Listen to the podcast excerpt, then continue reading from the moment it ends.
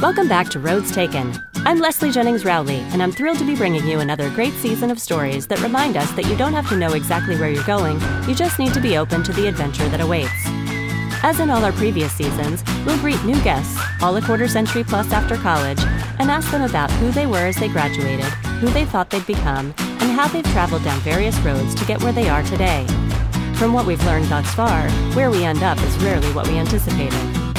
Interspersed with stories from new guests this season, we'll be sitting down anew with some previous guests to get an update on the paths they've trod since our last conversation. You can find our full archive at roadstakenshow.com and get a new episode each Monday when you subscribe or follow wherever you get your podcasts.